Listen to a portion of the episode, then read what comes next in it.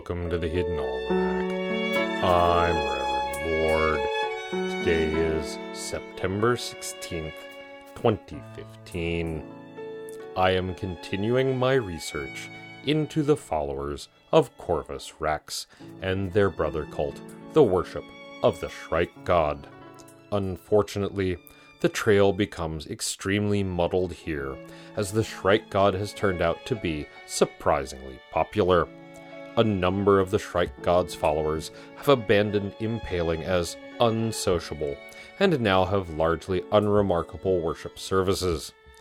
In the city alone, we have the first and second Reformed Church of Shrikedom, the Fellowship Shrike Church, and the Healing Waters Shrike Center, located slightly outside of the city limits and attached to Our Lady of Bright Feathers Parochial School, K through 12.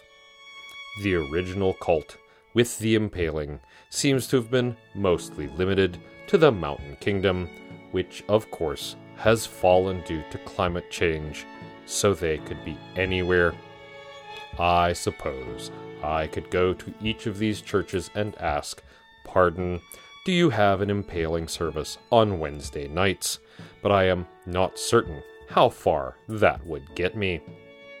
It is the feast day of Saint Andreas, patron of librarians, who was martyred while saving sacred texts from the flames of the great fire of Troizantium in the 4th century. She was a pagan, and most of the texts she saved were also pagan, but the shepherd pope declared that such an act confers holiness regardless of one's faith and should be recognized by all those who love knowledge. Saint Andreas therefore holds a place of honor on the ecclesiastical calendar. Her feast day varies, but always falls one week before the first day of autumn.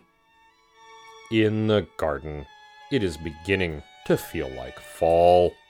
There are cool breezes, and the mornings are pleasant.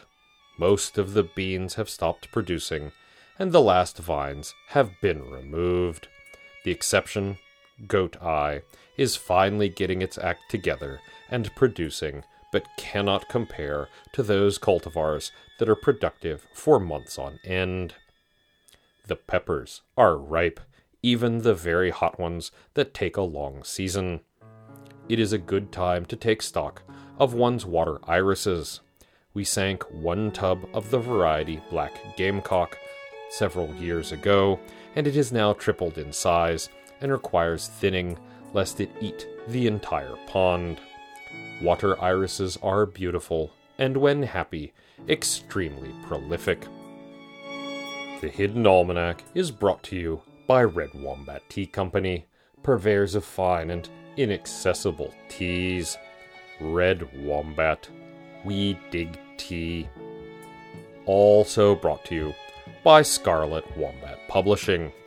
Have you found out how I'm going to die yet, Mord? I'm very concerned. This is important, Mord. I want to be one of the saints who ascends to heaven without actually dying horribly. Please find a way to make this happen. I am working on it. That's the Hidden Almanac for September 16th, 2015. Be safe and stay out of trouble. The Hidden Almanac is a production of Dark Canvas Media, written by Ursula Vernon and performed and produced by Kevin Sonney.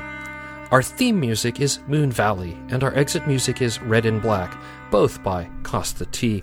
You can hear more from Kosta T at the Free Music Archive.